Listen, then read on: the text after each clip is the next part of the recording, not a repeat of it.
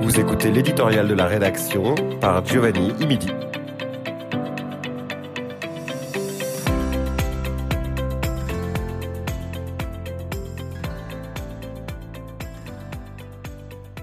Un mot pour 2024.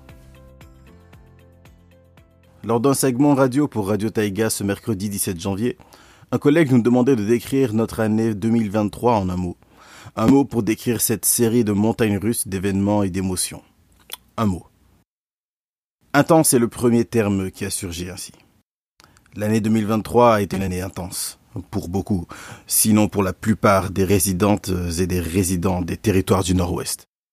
La débâcle de Hay River a laissé place au feu un peu partout. La route pour sortir de Yellowknife euh, teintée de traces d'accélération de voitures, toutes plus pressées les unes que les autres de partir vers un endroit plus sûr. L'insécurité et la précarité de certains camps temporairement établis en dehors des TNO, mais aussi l'hospitalité, le chaleureux accueil des communautés voisines. Intense. Une année intense, le mot semble juste.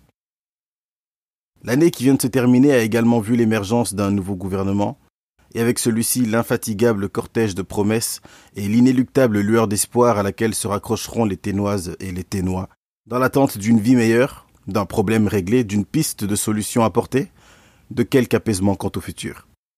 Si l'année 2023, comme chaque fin d'année dont on fait l'expérience, comme un rite de passage vers quelque chose de nouveau et de meilleur, s'est terminée sur une note d'espoir pour l'année présente, est-il naïf de commencer cette année sur ce même espoir? À toutes et à tous, un bon début d'année 2024.